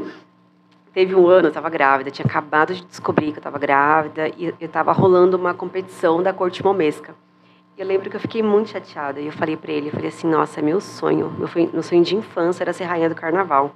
Quem cresce na escola de samba, toda passista quer ser rainha do carnaval. E aí eu falei para ele, nossa, tô ouvindo daqui, a gente estava tomando sorvete. Eu falei, tô ouvindo daqui a competição, eu queria tanto. Aí ele virou e falou assim, é, quem sabe depois que você tiver o neném, Aí depois ele falou assim: ou não, né? Você vai estar com o corpo acabado, vai ser meio difícil você conseguir realizar esse sonho.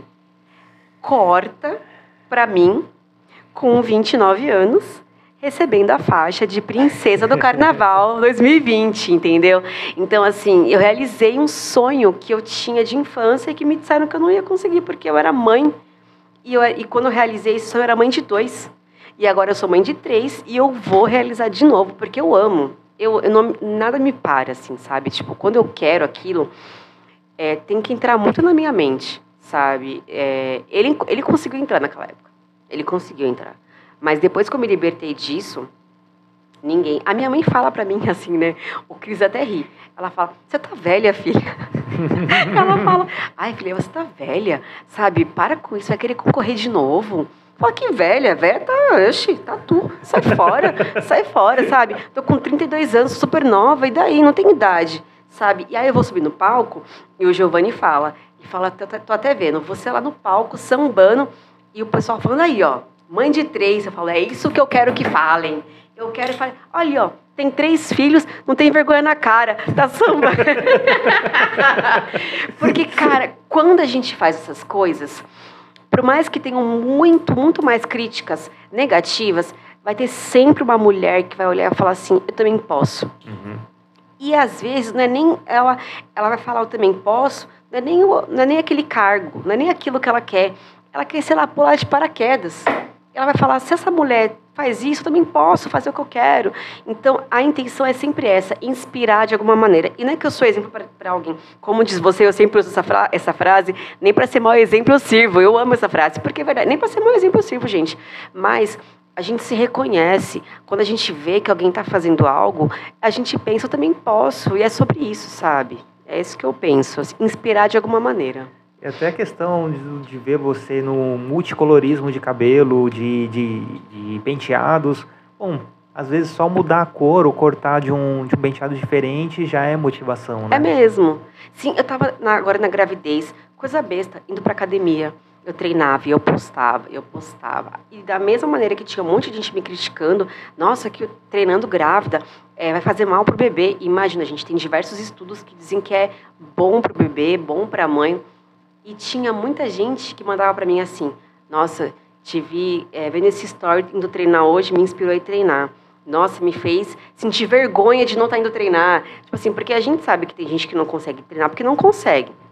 Ou pela correria do dia a dia, não tem, não consegue organizar a vida, a gente sabe, ou, ou financeiramente, porque a academia também não é barato ah, é 120 reais. Tem gente que fala assim, ah, é só 120. Olha, para você é só, para mim, 10 reais é dinheiro, né? Mas tem gente que tá pagando academia e não tá indo.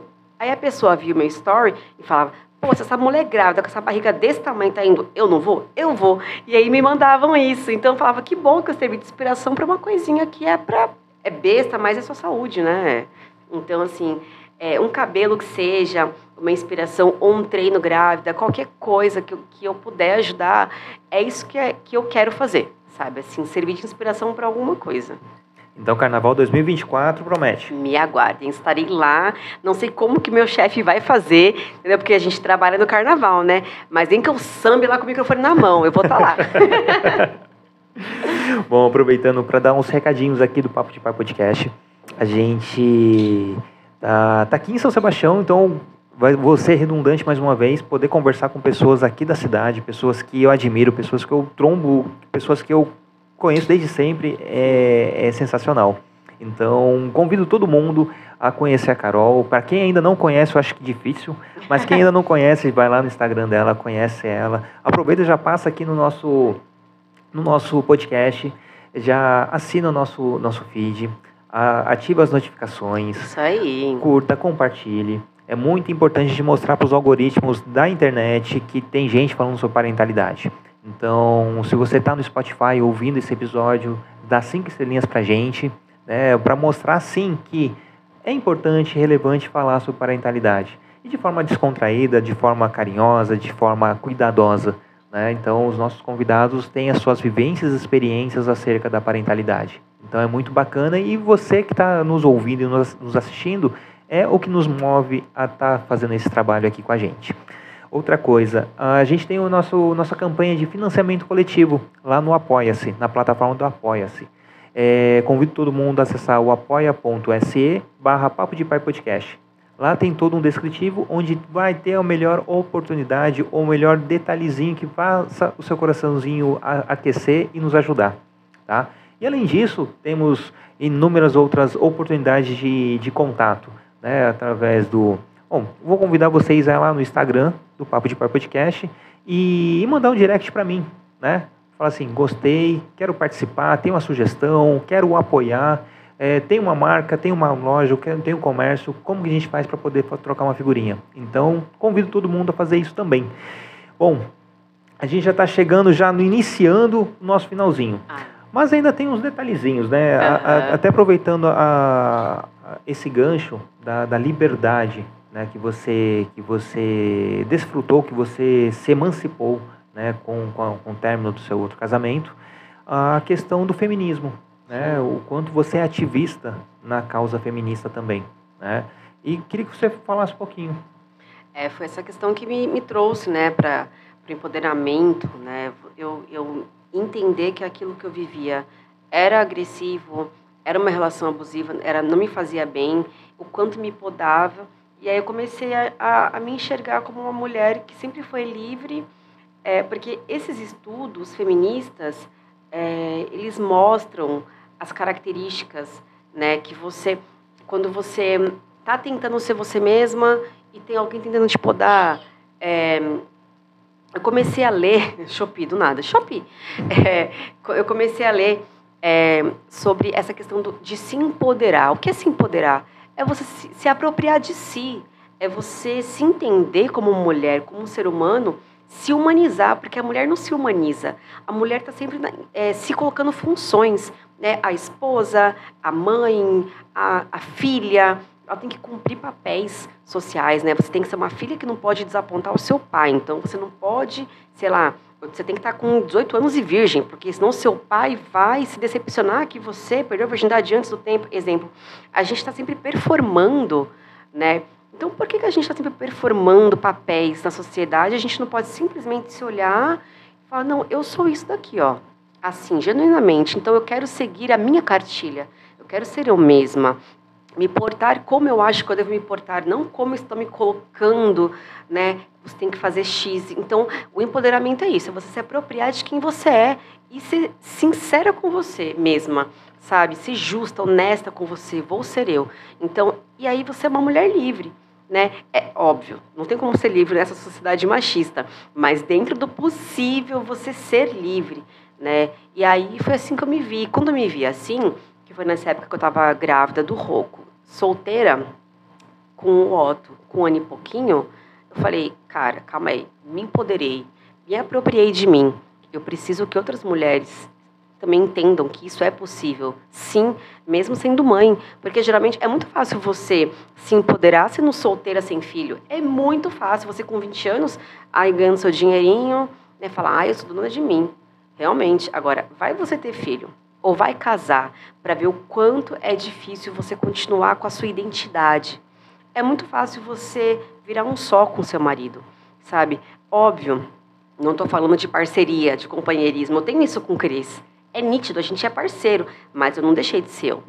Eu não abri mão dos meus sonhos.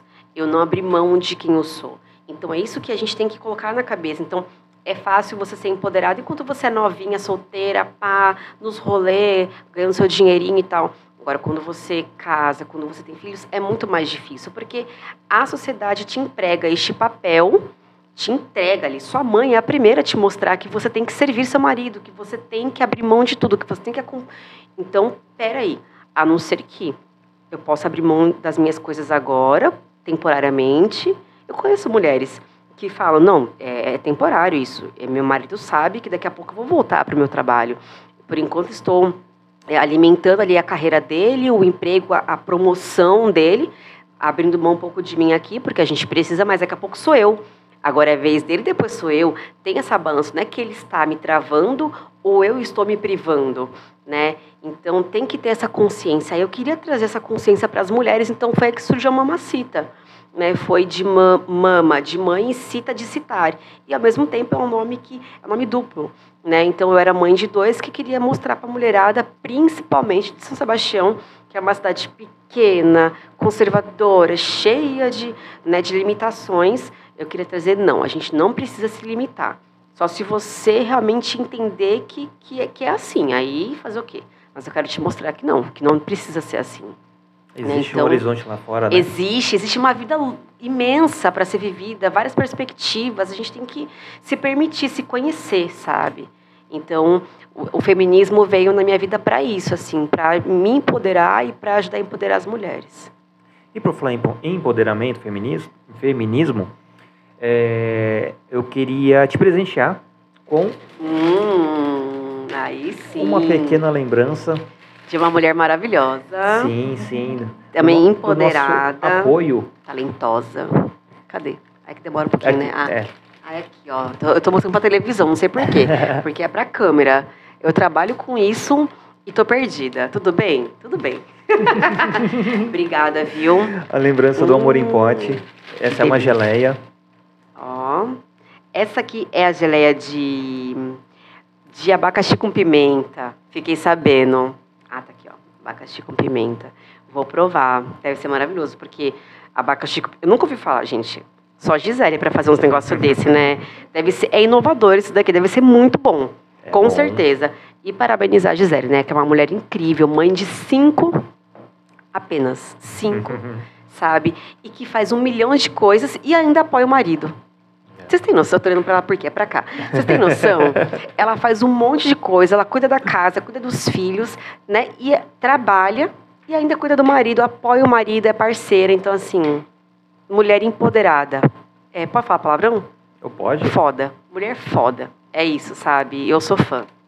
Ah, maravilha. Né? Obrigado pelo, pelo presente, gente? As crianças vão se acabar com isso daqui. Então, ó. Só, só peço para poder fazer uma postagem, marcar o Amor em Pote. Com certeza. Né, para todos os seus seguidores e seguidoras conhecer também o Amor em Pote. Com certeza, pode contar comigo. O Amor em Pote lá no Instagram, ou arroba Amor em Pote, com dois E's no final.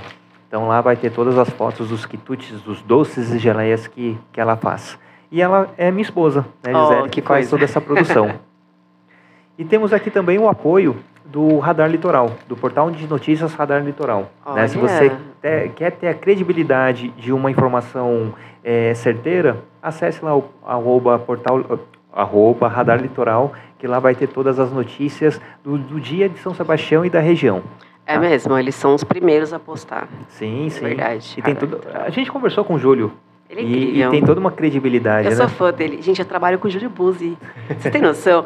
Todo dia, quando ele sai e me dá bom dia, eu fico besta. Olha que louco, né? Coisa de fãzinha. Eu fico, eu trabalho com o Júlio Buzzi. Porque pra mim ele é uma referência do jornalismo. Uhum. E aí todo dia, ele é um cara muito legal, descontraído, palhação, faz piadinha. E ele fala que ele é meu fã.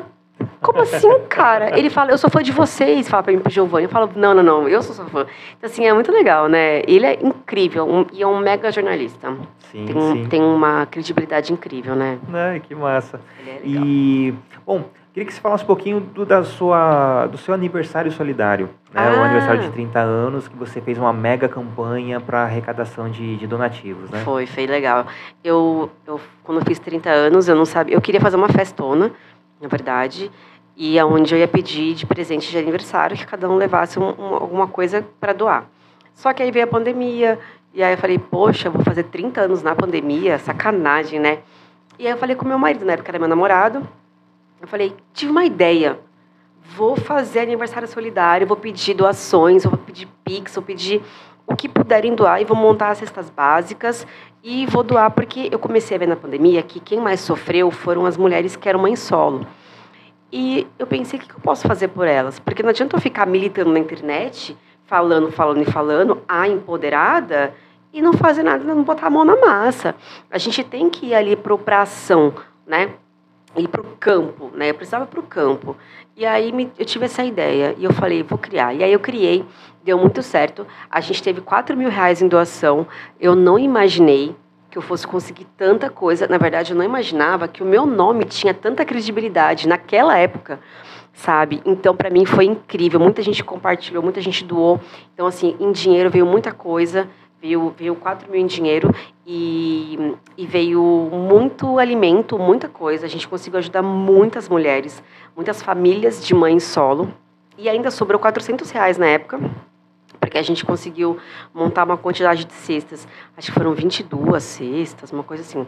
Então eu consegui achar essas mulheres e ainda sobrou 400 reais. E bem na época, uma casa de uma mãe solo pegou fogo lá no canto do mar. E aí eu não lembro quem foi que me procurou e falou: Olha, mama, essa mulher aqui está precisando de ajuda. Ela perdeu tudo. Ela foi de manhã para a igreja dela e ligaram para ela desesperada, falando que estava pegando fogo a casa dela. E ela voltou, não tinha mais nada. Morava só ela e a filha. E aí me passaram um contato dela, entrei em contato. Aí eu fui lá com meu irmão e com o Cris. A gente viu que o pessoal da igreja dela estava se movimentando para cada um doar um- um- uma coisa, tipo assim, na igreja. Porque o pessoal de igreja é bem unido, né? E aí um doou cimento, outro doou sei lá o quê. Aí, aí a mão de obra foram os próprios irmãos da igreja que deram. Aí eu fui lá e aí eu lembro que eu dei os 405 e pouco, assim, em mãos. Falei, ó, esse dinheiro aqui é seu, o que você vai fazer, eu não sei. E ainda levei uma cesta básica e levei, acho que eu consegui colchão para ela, eu consegui mais algumas coisas. Levei um kit de coisas e mais o dinheiro. Então, para mim foi muito gratificante. E ali foi um divisor de águas, porque eu lembro que quando, antes de eu começar a fazer o aniversário solidário, eu falei pro Cris, falei, amor, o que, que você acha? Eu, mó empolgada. Ele falou assim, olha, eu acho que você não tinha que fazer. Eu falei, por quê? Ele, porque você não vai conseguir parar. Você não tem tempo. Eu trabalhava em dois empregos, no laboratório de madrugada e no outro durante o dia. Já tinha dois filhos. Ele falou, você não vai conseguir, porque você vai ajudar as pessoas e você vai ficar com o coração partido de não conseguir continuar ajudando. Dito e feito. E foi um divisor de águas, porque eu não consegui não ajudar no outro mês. Foi aí que eu criei um projeto meu chamado Te Vejo, criei do nada. É um projeto assim, que não, não é ONG nem nada, onde durou um ano e pouquinho, mais ou menos. Eu só parei o Te Vejo no passado, porque eu engravidei em novembro e eu falei, não, agora não vou conseguir dar conta de tudo.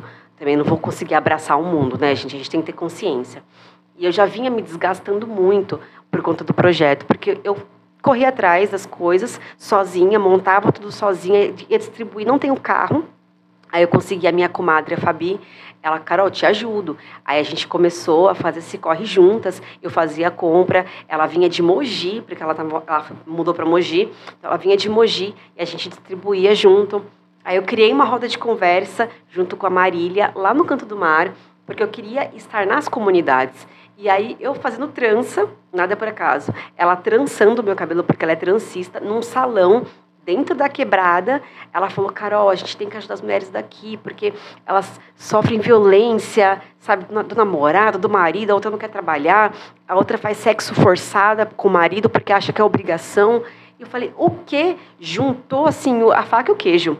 Porque eu precisava daquilo, eu queria aquilo. Eu falei, vamos fazer uma roda de conversa aqui, no seu salão.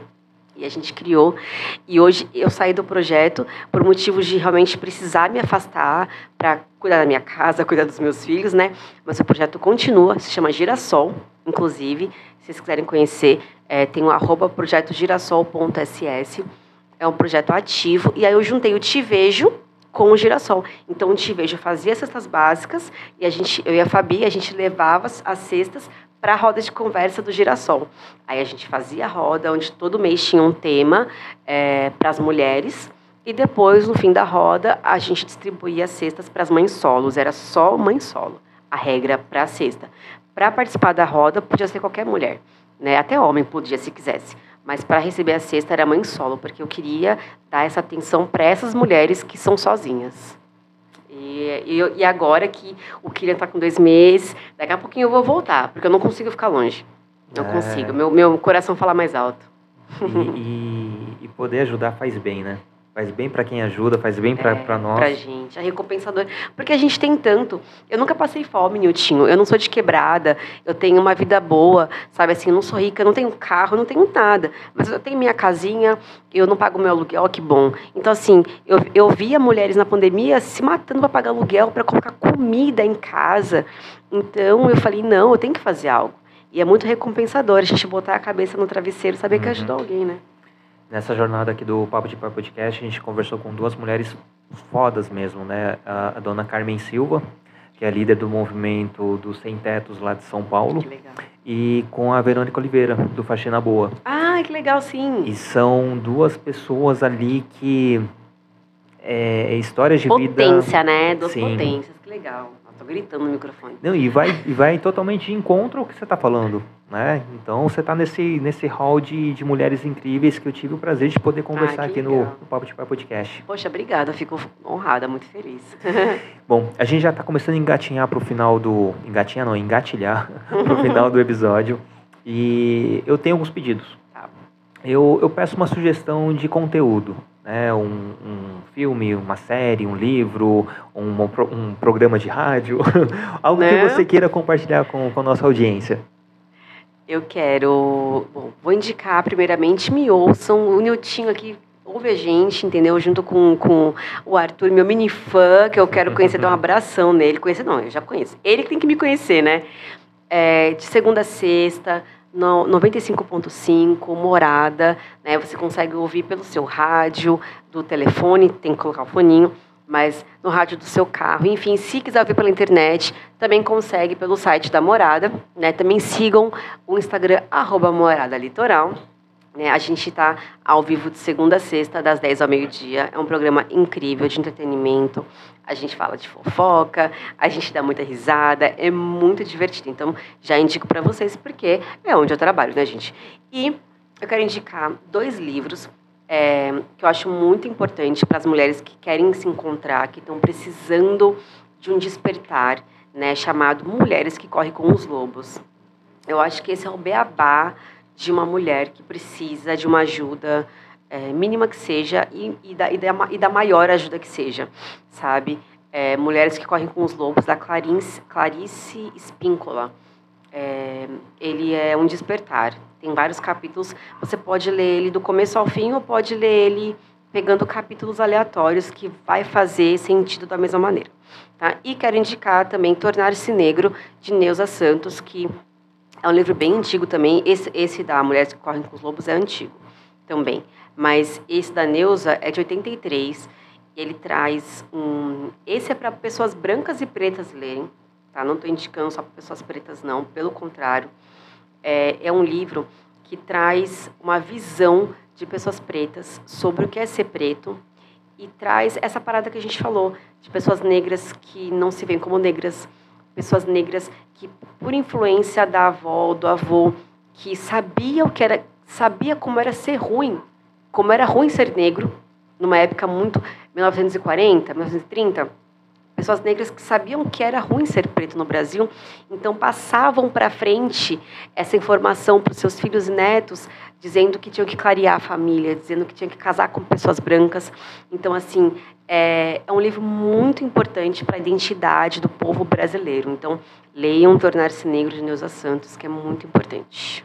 Então, fica essas duas indicações aí. Depois eu coloco na descrição do episódio também todas as referências para aonde achar todo esse conteúdo. Fechou. E, bom, outro pedido, uma indicação de um pai ou de uma mãe. Né? Eu vou pedir para você abrir seu WhatsApp, mandar um áudio para essa pessoa ou para essas pessoas, convidando-os, ó, convidando-os, falando: Estou aqui no Papo de Pai Podcast, recebi essa missão do Niltinho de fazer essa roda girar né, fazer alguém é, nos escutar e também vir para cá em um momento futuro conversar com a gente. Legal. Ah, vou chamar a Noemi Martinelli, apelido dela é Noa. Ela é mãe, acabou de ser mãe, acho que tem sete meses que ela é mãe da Odara. E ela é, ela é costureira, ela é designer, ela está criando agora, uma, ela está em transição de carreira para essa parada de criar identidade visual. Ela é uma artista incrível, incrível, incrível. E acho que ela tem muito a contribuir se ela vier aqui, quem sabe, né? E principalmente porque ela é mãe recente, né? Legal. Tá vivendo a maternidade, aquele caos, aquela loucura, aquela novidade, com um parceiro legal também, que é um pai massa. Então acho que. É, e a, o Otto é fã número um dela. Oi, Noah, tudo bem? Ó, eu tô aqui no podcast, Papo de Pai Podcast. Ele pediu para que eu desse uma indicação de um pai ou de uma mãe, né, para acompanhar o conteúdo dele e também, quem sabe, conseguir vir aqui, né, participar, dando uma entrevista, bater um papo com ele. E eu tô indicando você porque você é uma mulher incrível, agora mãe, né? E aqui o assunto é sobre parentalidade, então acho que por você ser uma mãe agora, uma recém-mãe, né, vai contribuir muito, porque é uma mãe que é uma, é uma mãe artista independente, né, que é difícil ser artista independente no país, então espero que dê certo, né, que você, quem sabe, consiga vir aqui e bater esse papo com ele. Massa. E vou indicar o Cristóvão, eu chamo ele de Cristóvão, o Cris, né, que é o meu parceiro aí, que ele é, tá, na, tá nessa jornada aí também, com, junto comigo, né? Vou chamar ele aqui. Oi, Ma.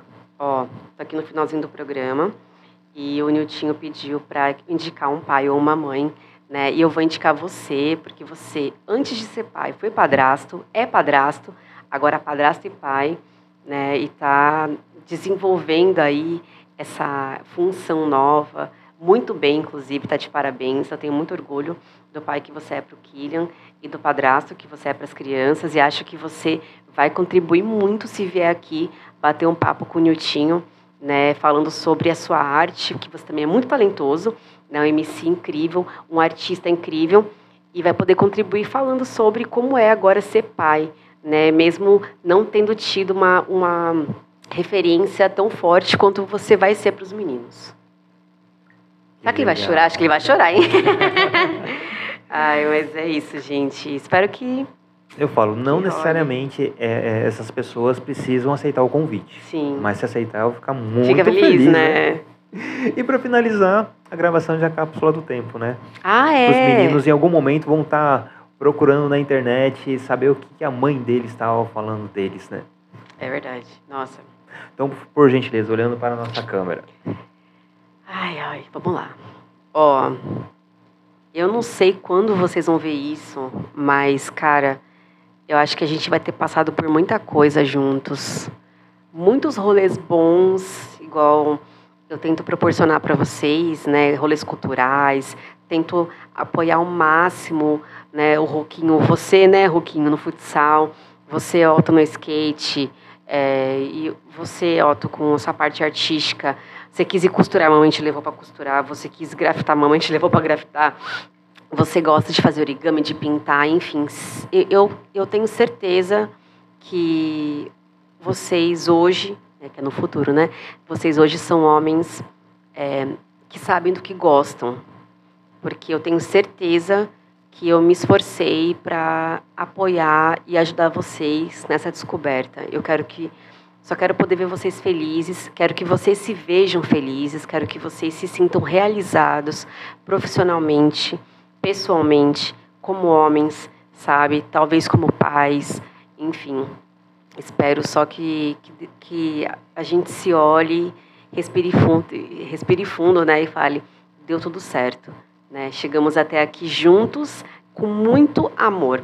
Sei que vai ter tido muita treta no caminho, porque vocês são doidos, eu sou pior que vocês, né? Porque eu falo que ninguém vai me deixar maluca, né? Antes de vocês me deixarem, eu deixo vocês. Então talvez a gente esteja hoje aqui muito louco todo mundo, mas eu sei que não faltou amor porque eu amo muito vocês. E eu não sei, cara, Killian, não sei como foi essa jornada, mas eu sei também que não faltou amor porque você é muito amado. Os seus irmãos, cara, se dedicam para você, seu pai. Então, você foi uma, um presente para nossa casa. Então, tenho certeza que, que você também cresceu um homem maravilhoso. A gente, cara, como é louco, né? Ele veio para. O Kilian veio para juntar todo mundo, assim, ó. A gente virou um só, todo mundo lá em casa. Porque o Otto e o Rocco cuidam, o que eles cuidam. Então, a gente se estressam com o outro, não sei o que, mas daqui a pouco tá todo mundo aí em cima do Killian. Sabe? Então o Killian veio para unir e trouxe alegria para casa. E vai ser um mimado. Mas por causa do amor, só por causa de amor. Ai, que maravilha, Carol. Poxa, eu tô felizão. Ah, eu também. De verdade. Eu que agradeço. Que delícia que foi participar. Espero contribuir de outras maneiras. Sempre contem comigo para tudo. Sabe, para o que vocês precisarem. Podem contar comigo que estamos juntos. Vocês sabem, estamos juntão. Amém. Né? É linda. Obrigada. Gratidão. Tamo junto. E é isso, gente. Já curte, compartilhe, comente, manda para aquela mãe solo, para aquela mãe empoderada, para aquela mãe preta, para qualquer pessoa que queira ouvir essa história, que é importante conhecer a história da Carol. Não apenas da Carol, conhecer aqui o Papo de Pai Podcast. Então é isso. Um beijo grande no coração. Ah, antes disso, perdão, suas considerações finais e o seu arroba para a galera te, ah, te é. achar. Ó, quero só falar que eu vi ali que o Fernando comentou. Fernando, eu falei de você. Não sei que horas que você chegou nesse, nesse podcast, tá? Mas eu falei de você que você participou do parto. Não, porque você não fala do Fernando. Ele é ciumento, tá? Ele é muito ciumento. E o Fernando, além de ser meu compadre, ele me ajuda, me ajuda com as minhas roupas do carnaval. Então ele colocou ali que 2024. Tamo aí, a gente vai vir bem bonito, né, Fê? A gente vai subir naquele palco lá com a roupa. A roupa. É, também quero agradecer a Larissa que participou, que é minha prima, minha irmã. Amo muito vocês. E me sigam no arroba a.mama.cita, ó, a.mama.cita. Me sigam lá, tem de tudo um pouco, falo sobre o meu dia a dia com as crianças, a minha rotina e também trago essas questões para tentar inspirar e empoderar outras mulheres, tá? E arroba Morada Litoral, né, que eu tô sempre lá, e me ouçam na rádio também, né, se conseguirem das 10 ao meio-dia de segunda a sexta. Maravilha. Obrigadão, é viu? Gente. Beijo grande no coração e até a próxima. Beijo. Tchau, tchau.